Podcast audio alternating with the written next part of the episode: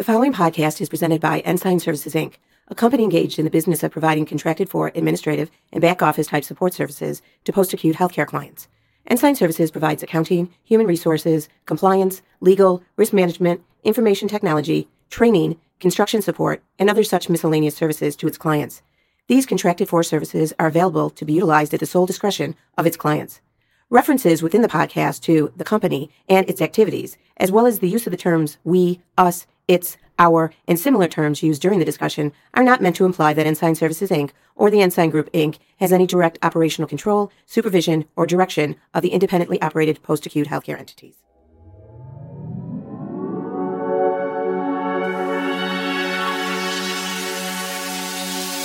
All right. Well, welcome back to another podcast. Uh, this is Tyler Douglas. I'm here with the indomitable Clay Christensen. What does that even mean? I don't even Is know. that different from abominable?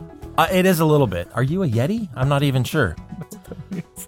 So let's jump right in today. So, for years, we've claimed that strong culture leads to so- strong operations, which leads to financial success. That seems like such an awkward sequitur. Adom- abominable to indomitable to.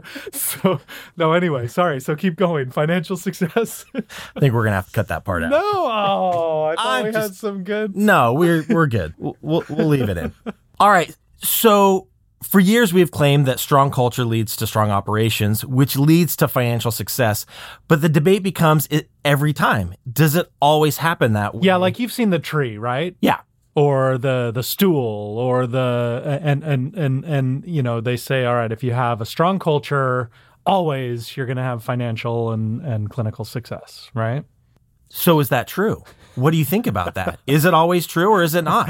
i look i think my initial answer was always because it was was supposed to be true um that that yes you will always have financial and clinical success if you have strong culture right? Because that's what we believe in. We believe that that culture is is the base.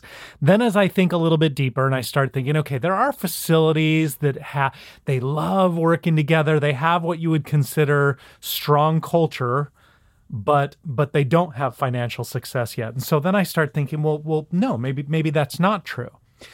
But then, see how I'm what I'm doing here? Like I'm that. going I'm going a little bit deeper, and and I start thinking, okay, well, what is strong culture? And and that's where I I want to make sure in this podcast, sort of the purpose of this podcast is to differentiate strong culture from Twinkie culture because I think my answer is yes. If we have true strong culture, it will always lead to clinical and financial success. So Clay, tell me about this Twinkie culture because it sounds delicious, Yeah. but I'm guessing you're going to tell me it's bad for me. Yeah, I mean, look, I, it's it's just a term that I made up, and maybe it's not a perfect analogy, but but you think about what a Twinkie is. It's it's sweet, it's it's delicious, it makes me feel happy and kind of like a kid when I eat it, but no real nutrients. Right? Um, it's there. There's no real health benefit to my body other than it temporarily makes me happy. Um, but but but the person whose diet, I mean, I want you to think about who is truly happy. You've got the person whose diet is a steady intake of Twinkies, right? Oh, feel good, tastes good. Or the person who has a healthy diet with exercise and an occasional Twinkie, right? Who is who is really happier? In fact, it makes me think of this. Uh, it's this sort of an analogy, and and a man I knew told of a story. I think it was Wyoming or Montana or something like that, in the 70s or 80s. Huge winter storm threatening to kill a lot of the wildlife there. And an effort and a, and a you know good intentioned effort to save some of the deer and other animals, hay was airlifted in so that they could eat. So when the storm subsided and, and people were able to explore the land, they found a bunch of deer dead, but with their bellies full of hay. And, you know, the person that was telling this story said they were given a bunch of food to fill their bellies, but no nutrients. Does that make sense? And so they were given something to satisfy their bodies and and and they perished because they didn't have any true nutrients. This is my point with Twinkie culture. And and don't misunderstand me. I'm a big believer in fun. I think it's an important part of what we do in all of our operations. Huge fan. We had the fun theory, right? I mean all of that stuff. I'm I'm a big fan. But fun does not equal culture.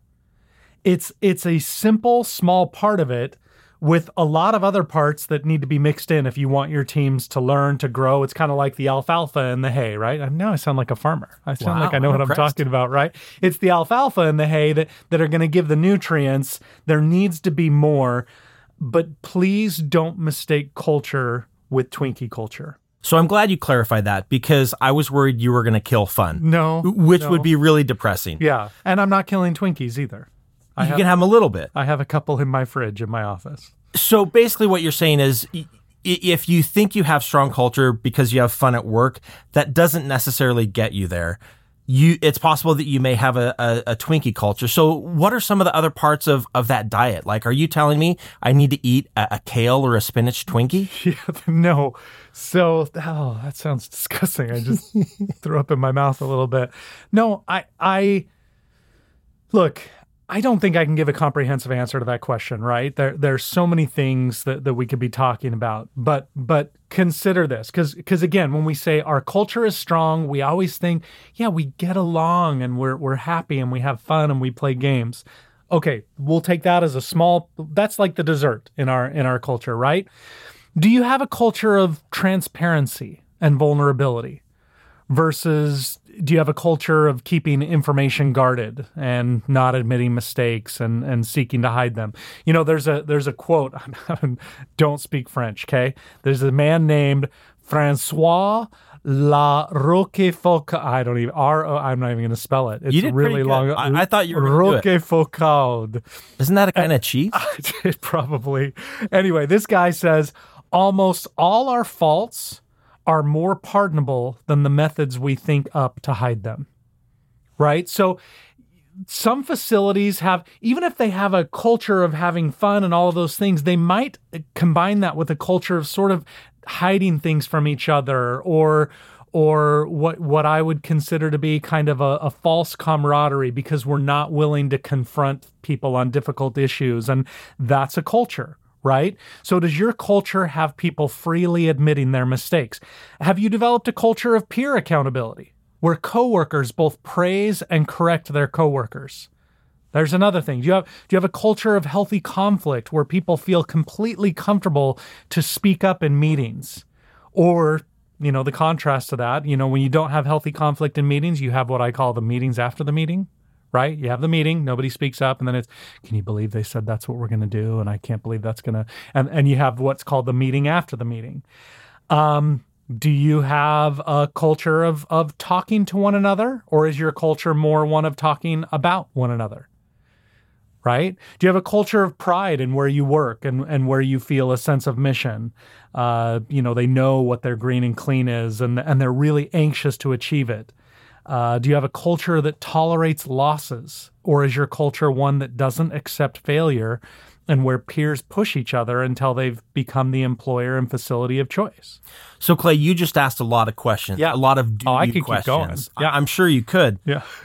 But my question is that's a lot of stuff. Yeah. You know, if if I'm in an operation or uh, you know, I'm working on something, that's a lot of stuff to go through. How do I how do I pare that down to what's most important for my operation or or my department? Yeah, I mean, it's it's as a leader, and I, I've said this a lot that that if you if you look at everything that you have to do, it becomes overwhelming. You just curl up in the fetal position and and you know. I may have done that once or twice. Panic, right? Yeah.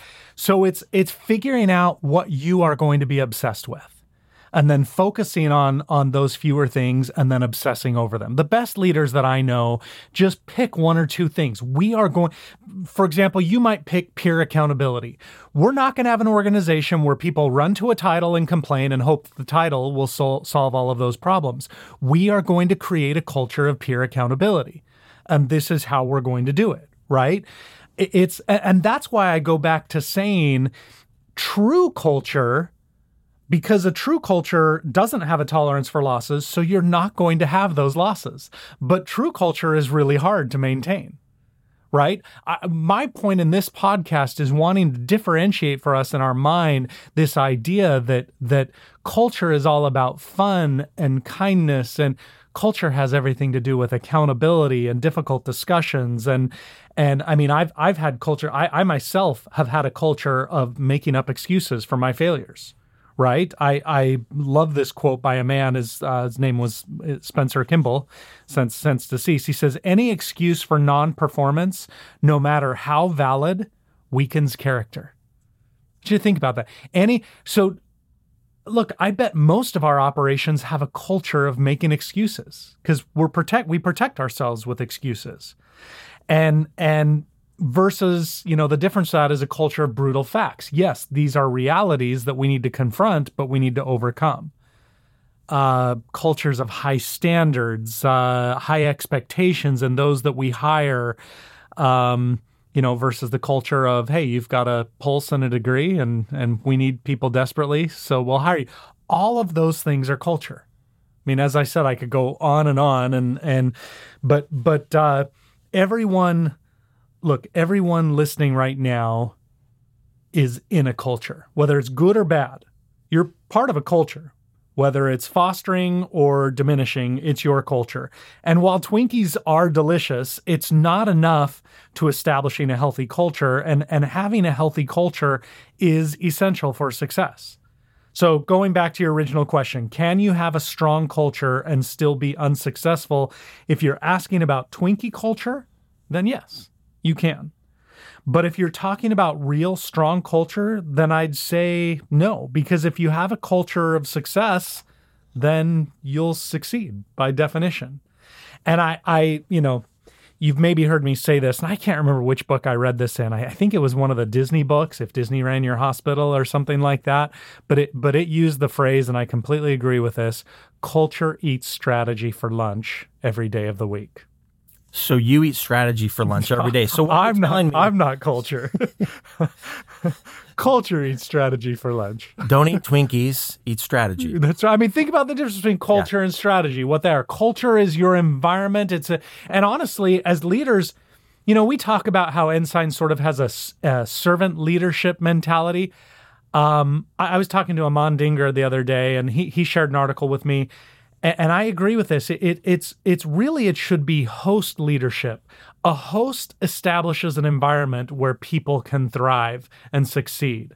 And so so really a culture is all about being a host. It's creating an environment where people can thrive. So it's almost like your way of being, who you are at your very core, yeah. how you interact. Yeah. Yeah, and how you are with each other. And and that's why all your strategies are okay, we're going to do this, we're going to do that. The wrong culture will eat strategy for lunch every day of the week. Delicious. I think you're missing my point. you just keep distracting me. So tell me more about what you mean by that. So what are some other ways that how, how can we combat that? Uh, let me give you an example. And I, this book I read um, and I again, I, I still think this is the the Disney book. I, I should have verified all this before before doing this podcast. But imagine you have a strategy in your facility, and your strategy is. Uh, we are always going to ask the resident if there's anything else they need before leaving them. I mean, think about Chick fil A, right? Chick fil A has all these strategies when somebody says thank you, we're going to say my pleasure. It's my pleasure. When somebody asks for a refill, they, they change it to we're going to refresh your beverage. They have a strategy of the language that they're going to use. But imagine they have that without the culture, right? So so let's say we're in a facility and and the rule is the strategy is you always have to ask the resident if there's anything else they need before leaving them right? So that's your rule. You teach it, you spread it. Now, here's how it plays out in a poor culture, right? So a housekeeper trying to follow this rule says, Is there anything else you need? The patient says, I'm in a lot of pain. I think I need my meds. So the housekeeper says, I'll go get the nurse to help you. And he leaves and goes and talks to the nurse. So the housekeeper then says to the nurse, Mr. Smith is in a lot of pain. He says he needs his meds. Now, Here's where the wrong culture starts to eat this strategy for lunch. The nurse says, and you can imagine this being true, the nurse says, I'm really quite busy right now. You don't need to worry about it. They have a call light that they can use. Okay. The strategy was implemented, the rule was set up, the person tried to follow it, and then it crashed up against bad culture. What will eventually happen to this housekeeper? The next time they ask, right, the patient. They're not going to ask the question. They're not going to go back to the nurse. But she knows the strategy. Yeah. Right? But but the culture will will kill it. Um, I, I I've told a story recently, uh, going to a Raising Canes, and and uh, you ever eaten a Raising Canes, little chicken? My kids love their sauce. Oh, they have good sauce. Stuff. It's delicious. This message is not sponsored by Raising Canes, uh, but but I I pulled up to the drive-through, and they had a strategy of saying something. I honestly can't remember what they said, but I remember being so corny. And the girl said, Hey, welcome to Raising Canes. I hope you have a quickie chicky day or something like that. And I just cringed because she was not into it. She was applying a strategy without the culture and it was it was incredibly uncomfortable. She hadn't bought into it. She hadn't bought into it no, nor do i think she should have bought into it. It was a really really corny saying. Um, so so okay so let's take the same scenario and let's put it into you know a strong culture. So the housekeeper you know says is there anything else you need? I'm in a lot of pain. I need my meds. So the housekeeper goes to the nurse. Mrs mr smith is in a lot of pain. He says he needs his meds. Now the nurse with the right culture says something like hi I'm Janet. I don't think I've met you before. Are you new here? Yeah, today's my first day. I'm Samantha. Well, welcome to our facility, Samantha. I, I, hope we make you feel welcome here. Thank you so much for telling me about Mr. Smith. We all need to be the eyes and ears that we can get around here. You see difference here? There's there's there's a totally different culture. So then the nurse goes in and says, "Hey, our new housekeeper Samantha told me you needed your medication. Did you know today's her first day? She seems nice, right?" and and just that change, that whole change in attitude, that feeling of g- culture of of getting the right people on board and saying the right things and being kind culture will eat strategy for lunch every day of the week. So we've got to hire for culture and we've got to teach culture and we've got to reward culture. Otherwise, the strategies all die. So you, you give us two kind of unique scenarios, and I'd say they're they're at opposite ends of the spectrum. Yeah. I think in reality, sometimes you're going to be in that that gray somewhere area, in the middle. somewhere in the middle. Yeah.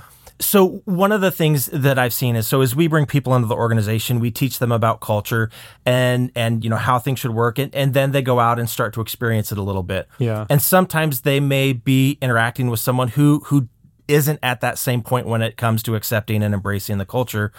And so one of the concerns that I have or that happens is that that that scenario one, that's what happens to a new person. They yeah. say, "Hey, this is what I've been said we do."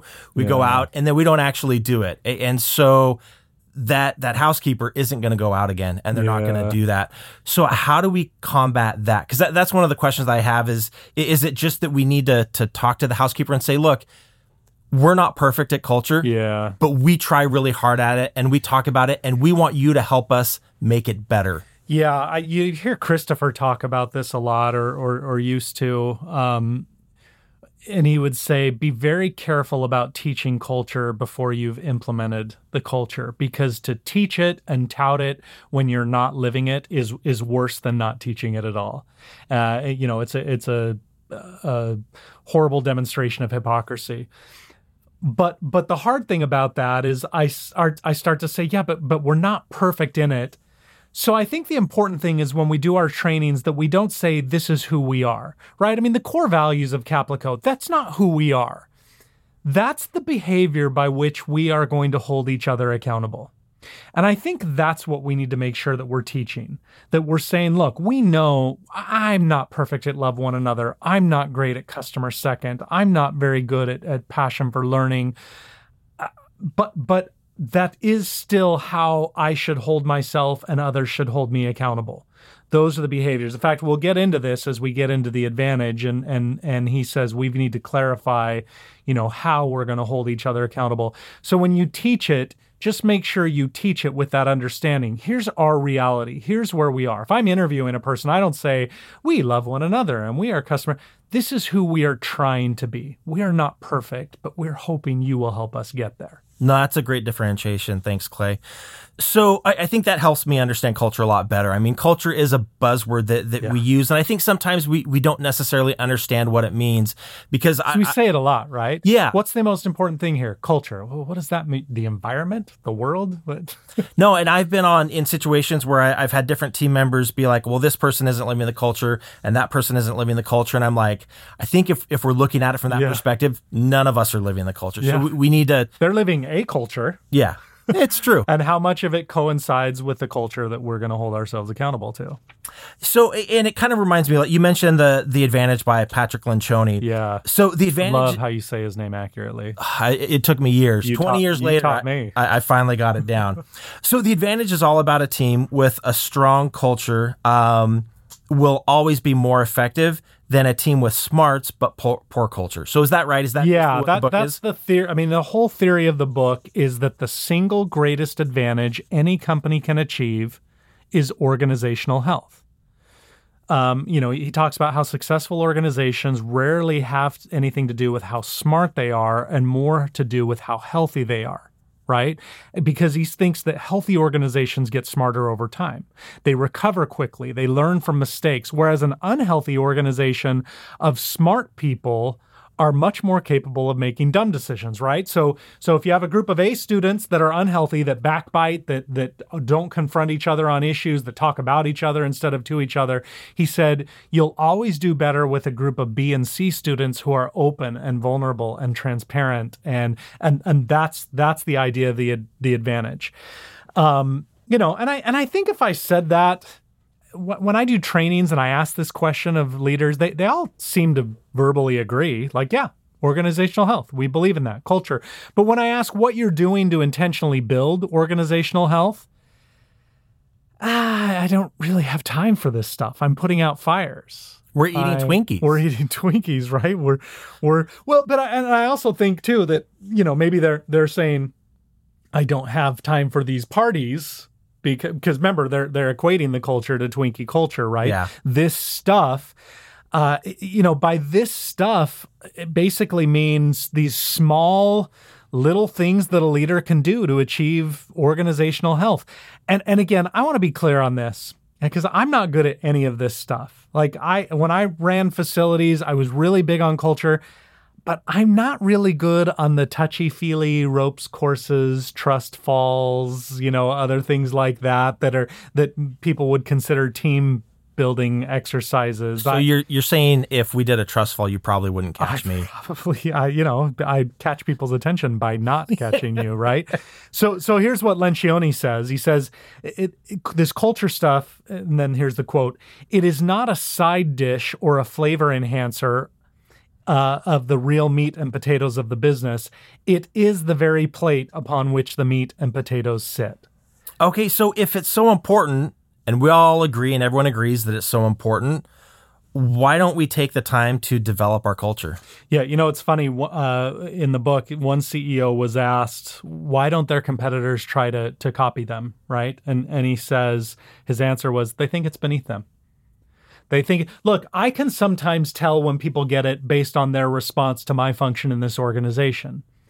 If if you see this as, oh, that's cute, and this is that's the soft and cuddly, but but we need to do the real work, then we're misunderstanding again what what true culture is. And that's if you get nothing out of this podcast but one thing, it's the differentiation between this idea of Twinkie culture, this soft, cuddly, makes you feel good stuff versus what it's like to lead, what it's like to have functional teams. I mean, you and I did the, you know, the the podcast on dis- five dysfunctions of a team. That's all culture, how we respond to each other, the vulnerability, the the healthy conflict, how committed we are, uh, the peer accountability and, and attention to results and all those things. So the book says there are three biases that tend to prevent, you know, organizations from achieving culture um, you know, just in three words, he says sophistication, adrenaline, and quantification. So, so sophistication, we sort of just talked about it. It seems too simple to provide any real advantage. We're, we're going to go really work on other stuff versus actually taking the time to get to know each other. Uh, adrenaline, you know, he says it's a marathon, not a sprint. The, the, one adrenaline shot won't do it. It's not like we can go have one meeting and establish culture It's any more than you can go to the gym one time and get in great shape, right? It has to be a consistent habit. And, and people are looking for sort of that adrenaline shot. And then the last one is quantification. And, and this is, it's hard. It's, it's, it's difficult to quantifiably measure organizational health. I mean, we're learning right now that even turnover isn't necessarily a, a perfect um, example or, or quantification of, of how strong a culture is. So, so how do we overcome these three biases? So now that we can at least identify them and be cognizant of them, what's the next step? How do we overcome those? Yeah, it's. I mean, look. I mean, just look at each of them. It's it's saying, okay, I'm willing to do the simple things. That's going to help me overcome the sophistication. Um, I'm I'm willing to be consistent. Uh, one of the things that I like that the learning and development team has has established is every couple of weeks there is a meeting where all it is is we're we're discussing you know a, a chapter from a book and where we find our weaknesses. We're not talking about tickets. We're not talking about any of those things. And, and and you know if you if you think back, those of you that heard the history of Ensign podcast.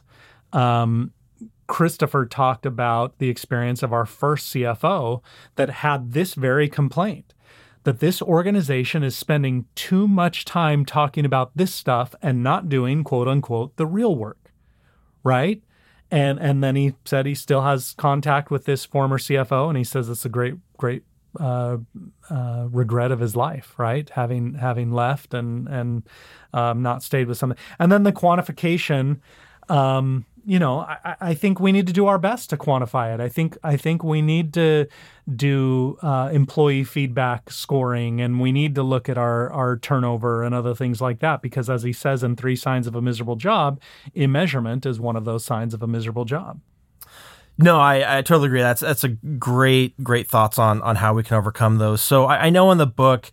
Um, Patrick talks about uh, four simple things that, that we can do yeah. to really create this advantage. So yeah. so so walk me through those. Yeah. So uh, the funny thing is, there's one, and then there's three that are all related, kind of around one thing. The one is is build a cohesive leadership team. Right. This this is right along with lines with Jim Collins. First who, then what get the right people in the right seats on the bus, build a cohesive team. And then two through four are, are create clarity, over communicate clarity, and reinforce clarity. Clarity, clarity, clarity. Get the right team, clarity, clarity, clarity, right? Let me just say this on on the first one building a cohesive and a strong team is a choice. It's it doesn't just happen. It's not just about luck. Sometimes we feel like, well, I just, you know, I just got this team and I'm just lucky because we all get along. You have to prioritize this. You have to uh, to have the discipline to say no to the wrong people. Um, you know, we've had a lot of podcasts that talk about this, but especially the one we did on five dysfunctions of a team, creating vulnerability based trust that will lead to healthy conflict and and then when people are heard they will become more committed. And when they're more committed they'll they'll hold each other accountable. And when that happens we all pay attention to results. You remember talking about that right? No no i do. And you yeah. know as we talk about building that cohesive team one of the things that really stands out to me is I, I think early on in with the organization, when I would make a mistake about bringing the right person onto the organization, I wasn't as quick as I needed to be about making that change. And and we you talk about that in the five dysfunction of a team where one person can really derail an entire team. Yeah. And so making sure that that we are identifying that we have the right people on the team, and when we've identified someone isn't the right person help make the changes that need to be made so that, that you have the right people on the team. Otherwise, I think it's going to impact the rest of your team. Yeah, especially with that first one, right? That vulnerability based trust. When you have when you have one person that makes it hard to be vulnerable, everybody sort of clams up. Okay, so let's let's jump in. So that's building a cohesive leadership team. Yeah. So the, the rest of them kind of talk about clarity. So and how do we do that? Yeah. And why is it important to, for, why is that such a key part in establishing a strong culture? I, I, I think one of my favorite quotes from uh, the late, great Stephen Covey is, is frustration is a function of expectation. That's just been such an epiphany for me in my life. It, clarifying expectations is so essential if you want to minimize frustration, right? That, that you have absolute clarity as to why you exist. And and then you create alignment by answering. And and what Lencioni gives is these six critical questions. And and by the way these are not easy. I I do this practice. I, I'm going up to Washington in a couple weeks. We're going to do this practice with one of our new business ventures. Uh, I've done this practice with Maravik and her team. These questions are not easy to answer but I'll tell you when Ensign was first formed, they spent a lot of time, long before they ever earned a single dollar, clarifying the answers to these questions. Um, and again, to the complaint of, of uh, the first CFO. So, question number one why do we exist? That's something that every person in your organization or on your team needs to know. What is your core purpose? What is your why? This is something that does not change. Why does Ensign exist? To dignify post acute care through the, in the eyes of the world through moments of truth, right? That's why they exist. That's the core purpose. So that's question number one. Why do we exist? Question number two How do we behave? This is the small set of behavioral values, right? We like to call them core values, right? How, how do we behave and how do we? These lie at the heart of the organization's identity and they don't change over time. And I'll tell you, they did. They spent a lot of time. I mean, they debated love one another. And and you know, there there was they were adamant that, you know, it not be changed to respect one another or get along with one another. They said this is how we are going to behave and this is how we're going to hold each other accountable when we're not behaving. So why do we exist? How do we behave? Now the third question is, well, what do we do? This is not this is a, a, a simple question, not nothing flowery. It's not a mission statement. We care for the vulnerable. We we are going to provide post-acute care. We provide transportation services or X-ray services. This is what we do. Um, this is sort of the organization's business definition, the the what. And if it ever does change, it would change very infrequently, right? So we've got the why, the how, and the what. Now the question is, how will we succeed? Identifying that. This this is strategy, right? The the first three were sort of establishing our culture. Now the by the fourth we're, we're to our strategy. What is our plan for success? Um, this kind of your green and clean.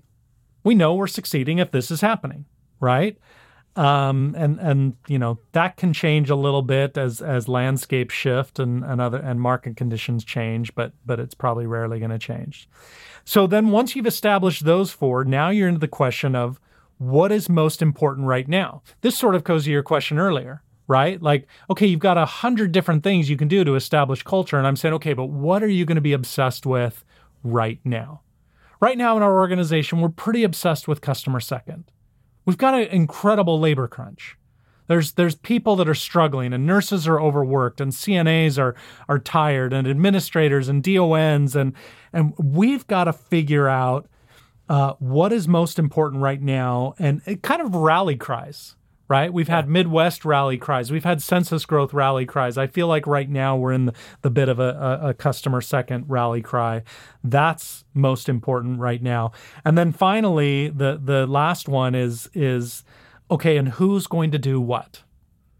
Now let's say, all right, what are we accountable for? It's time to clarify what everyone else does and ensure all critical areas are covered. So, why do we exist? How are we going to behave?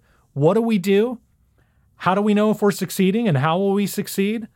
What's most important right now and who's going to do what? That's the clarification that needs to be established. Okay, so so that's you're saying that's the clarity that, that we need to establish. Clarity. Yeah. After we, we have our cohesive leadership team and then we're going to establish that clarity. You know, as we talk about that clarity, it reminds me of a conversation we were having the other day um, about there's some operations out there that I think do an amazing job about creating and establishing that that clarity. Yeah. North Mountains one, for example. Yeah. We were talking about, you know, the measurements that that they put into place and and how the team really understands, you know, what they need to do, how they need to do it, and they're all passionate about it. I think Barry said he went into the break room to kind of look at this. They have a see a, the scoreboard. They yeah. have a scoreboard and there were employees and they're looking at the scoreboard and looking at, at at the things that that are really the things that establish clarity for their success. That's their green and clean. Yeah. They, they know what it is. They know why they exist. Whereas with some, I mean, if I'm a leader and I'm listening to this podcast right now, I'm asking myself, one, do I know the answers to these questions? Why I exist and how we're going to hold each other accountable, et cetera. And then secondly, do my teams? know the answers to these questions. All right, so everyone knows why you exist and what you're trying to do and how you're how you get there. So that's the real culture that we're talking about Yeah. today. That's that that strong culture. And you're saying that the next steps are to over communicate clarity and then to, to reinforce it. So how do you do each of those? Yeah, you know, I get mocked for this a lot. Oh, Clay, you've done that training, or Clay, I've heard you say that before, and and I always feel bad. I almost don't want to repeat myself, and and it's a little bit embarrassing for me. The only way for people to embrace a message is to hear it over a period of time in a variety of situations from different people right? Lencioni says this. I like this that leaders, every leader is a CRO, a chief reminding officer. Um, the, the, the top two priorities are to set the direction of the organization and then re- make sure that people are reminded of that direction on a regular basis. That's your job as a leader. This is where we're going. Hey, this is where we're going. This is where we're going. This is what we're trying to do. And you do come off as repetitive, but but then it's just really important to reinforce it structurally, right? We we uh the the podcast on having more effective meetings. It was one of the first podcasts. I don't remember which episode, but but it was based on Lencioni's book on Death by Meeting. Um, but just a few things that he recommends, right? That we need to have daily check-ins, right? Kind of like a stand-up meeting in a facility. We need to do that daily, 10 minutes, just quick. Then we need to have weekly, maybe a tactical staff meeting where we say, okay, what are we doing most effectively? What do we need to change? Then, then you know, longer meetings every month, maybe an ad hoc kind of topical meeting. Okay, customer service needs to be improved. What do we need to do? And then finally, quarterly offsite reviews, uh, maybe for a couple of days, where we're saying, okay, let's let's uh, you know recalibrate our vision and see what we're trying to do. He believes that we need to have more meetings, just more targeted, right? To avoid meeting stew. And, and so in those meetings, you're just constantly reinforcing that clarity, right?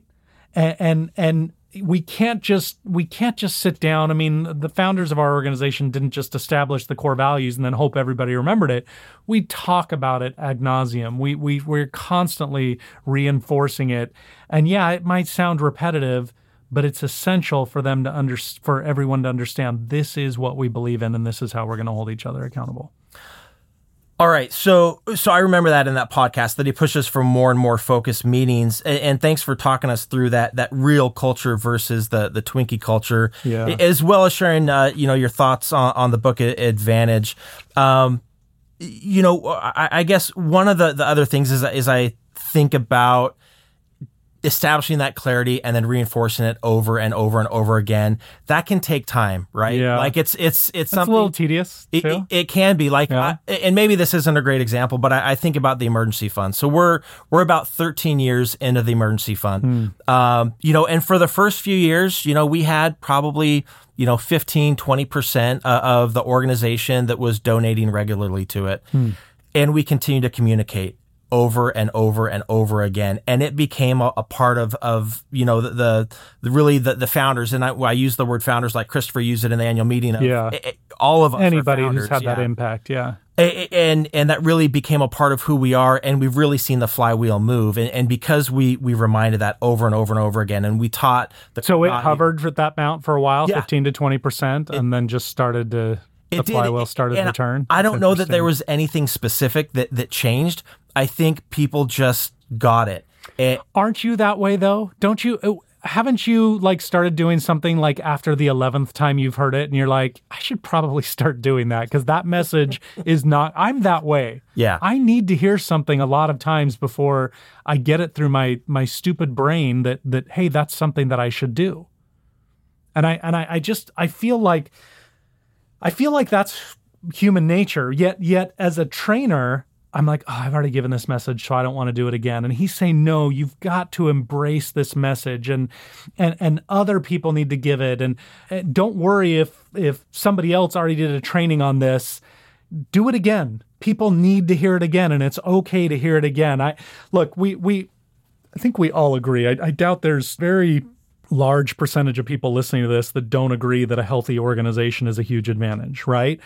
Less politics, right? We hate politics, less confusion, high morale, uh, people feel like they're part of a winning team, and and uh, you have low, low turnover of your good employees. People are vulnerable and transparent. All the things that we've talked about, fear of conflict. Um, you just all of these things matter. Um, conflict. I, I, know we. I probably over talk about conflict, but I've I've just felt for a long time that that the organization does not have enough good, healthy conflict. I feel like let's let's stop there for a second, and because I think it's important to clarify this. How would you define healthy conflict? I think healthy conflict is the passionate pursuit of truth, void of ego. The ego is the key right? Ego is what makes the conflict unhealthy. And unfortunately, I have an ego, right? I mean, it makes healthy conflict very difficult. I fight for my ideas. If I'm insulted or my idea is insulted, I take things personally and and the ego is what I need to learn to get rid of.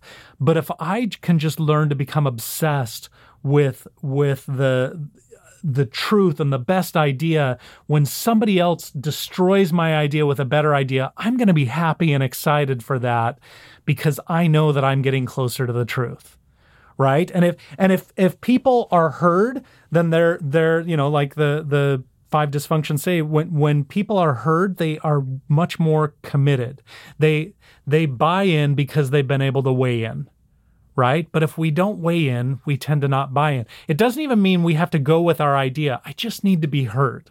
I just need to know that I have a voice in that debate. And and I just I don't think that a team can achieve commitment without that kind of conflict. Um, Lencioni says this. He says, when leadership teams wait for consensus before taking action, they usually end up with decisions that are made too late and are mildly disagreeable to everyone right? That, that that's this. Uh, okay, well, let's take a little bit of everybody's. No, the point the point of the conflict is for everyone to be heard, and then the leader will decide. That's why Intel's philosophy is disagree, then commit. No, and, and I think the next part of that is he says this is a recipe for mediocrity and frustration. Yeah. Those are some harsh words. Yeah. If you want to be mediocre, he's he's giving you the. the but it's because you're satisfying everybody, right? You're, yeah. It's politics does this. Okay, we'll throw this into the bill. We'll throw that into the bill, and we're left with this giant bill that everybody hates equally. Isn't that compromise? that's and that's what that's what compromise is. So, you know, I, you know, we get it. We talk about accountability, peer to peer accountability. I love the quote to hold someone accountable is to care about them enough to risk having them blame you for pointing out their deficiencies. Right. And, and, and how we need to be good with behavioral accountability. And uh, the last thing I, I, I sort of want to mention here, and I, I apologize, I know I'm, I'm rambling a lot, but he talks about something that he calls the fundamental attribution error. I am totally guilty of this. Okay. The I know it sounds like a funky name. The fundamental attribution error. And here, here's what he says. says the tendency of human beings is to attribute the negative or frustrating behaviors of their colleagues to their intentions and personality. Okay, so why do they do well? Because they have bad intentions and and they have a bad personality, etc while attributing their own negative or frustrating behaviors to environmental factors. Well, you made me do that. You made me so angry. Or he caused me to do, or what do you expect me to do when this happens to me? So, environment causes my problems. Your bad personality and your bad intentions causes your problems. Why are you problems. pointing at me when you say that? right? we we distrust each other, but we want to give ourselves the benefit of the doubt. Right? This is something that we've got when, when, when we're more humble. You know, listen to the last uh, the podcast on on personal humility and and level five leadership. When we're more humble, we're going to seek more to understand the you know immortal words of of Stephen or Stephen R. Covey. Uh, seek first to understand, then to be understood. But but too often we're seeking first to be understood, and uh, and that's again the fundamental attribution error is we ascribe all these negative, you know, the the your personality and your you know all the other things, your bad intentions. That's your problem, but my problem is my environment. It's sort of the opposite of the window of the mirrors, right? Yeah, no, and it, it's a little reminiscent. If you think back to the principles in leadership and self deception, I think that that ties in really nicely with with that. Yeah. All right, Clay. So, final question here. What would you recommend to a team other than establishing and reinforcing clarity, that wants to create true vulnerability and transparency as they try to build a real, Yeah. not a Twinkie culture. like there's a really interesting uh, consider doing this with your team. Just i'm, I'm going to leave you with this little nugget. Maybe it's a good you know team uh, building exercise you know rather than doing a trust fall or a ropes course. Try try this. Get together as a team have everyone write down one thing that every member of that team does to make the team better. Okay? It's nice. Fluffy. Feels good. That's an easy thing to do. Well and and we're not talking about um you know technical skills but but some way that each other person in that group behaves that behaves right? This behavioral that that helps the team then ask everyone to do the same thing but to mention a behavior that sometimes hurts the team okay so you're just writing this down now create a safe space to do this right? I mean, you're saying this is, I'm asking you to share. We need to have the humility. Everybody, nobody's perfect, right? Everybody's, it's so easy for everybody to say, well, nobody's perfect. I'm not perfect. It's when we get specific that it gets painful and it gets difficult, right? So create a safe space and then start with the leader. Start with the leader. I think this is really important too. Have everyone report on one positive characteristic of the leader. Hopefully, they're humbled and moved and grateful. Then go around the room again and ask them to share one thing that they need to improve to help the team, that that leader needs to improve. Some of you might be cringing. It's uh, a little bit scary, right? Let the leader provide a brief reaction, not a rebuttal, but a reaction. And often you'll find it's going to be acceptance and, and appreciation. And, and, and then do this for everyone on the team. If the leader handles this right, everyone else on the team is going to. I'm I'm sorry that that's how I've been behaving. I want to be better. I want to. I I, I received a fairly brutal email yesterday, and, and you know my first reaction was to rebut it and debate it and say you're wrong here and you're wrong there. And eventually, when I typed out my response, it was I'm really sorry that I've acted this way. I want to be better. I hope that you'll help me. It's a ego swallowing, pride swallowing event that I think will help with vulnerability and transparency. When you have that, you'll have strong culture and not Twinkie culture. So I, I like the idea of this exercise. I think it's gutsy. it kind of scares me a little bit though, Yeah, yeah. Be- because it, it, it could go wrong, right? If you have the wrong culture, Yeah, a- and I think that's that's the key. But but I think not taking that intelligent risk, making sure you have the right people, making sure you have the the right culture, so that you can have these these vulnerable conversations. Yeah. I think that makes all the difference, and is for for me is one of the keys to our success as an organization. if you're scared to do the practice, you've just said something about your culture of transparency and vulnerability and trust, right? And and that's what we're trying to build. Again, the fun matters. It's good to have fun. I loved having fun as an administrator. I love having fun with my teams. Fun is just a small piece of the diet. And and once the accountability and the transparency and the, you know, 100 other things that we've listed get mixed in, I think my answer to your first question is yeah, you will ine- inevitably be successful. Awesome. Well, thank you so much, Clay. You've given us a ton to think about when it comes to Twinkie culture versus strong culture and some great concepts and, and the advantage. So thank you so much. We'll talk to y'all next time. Indomitable. Thank you. Indomitable.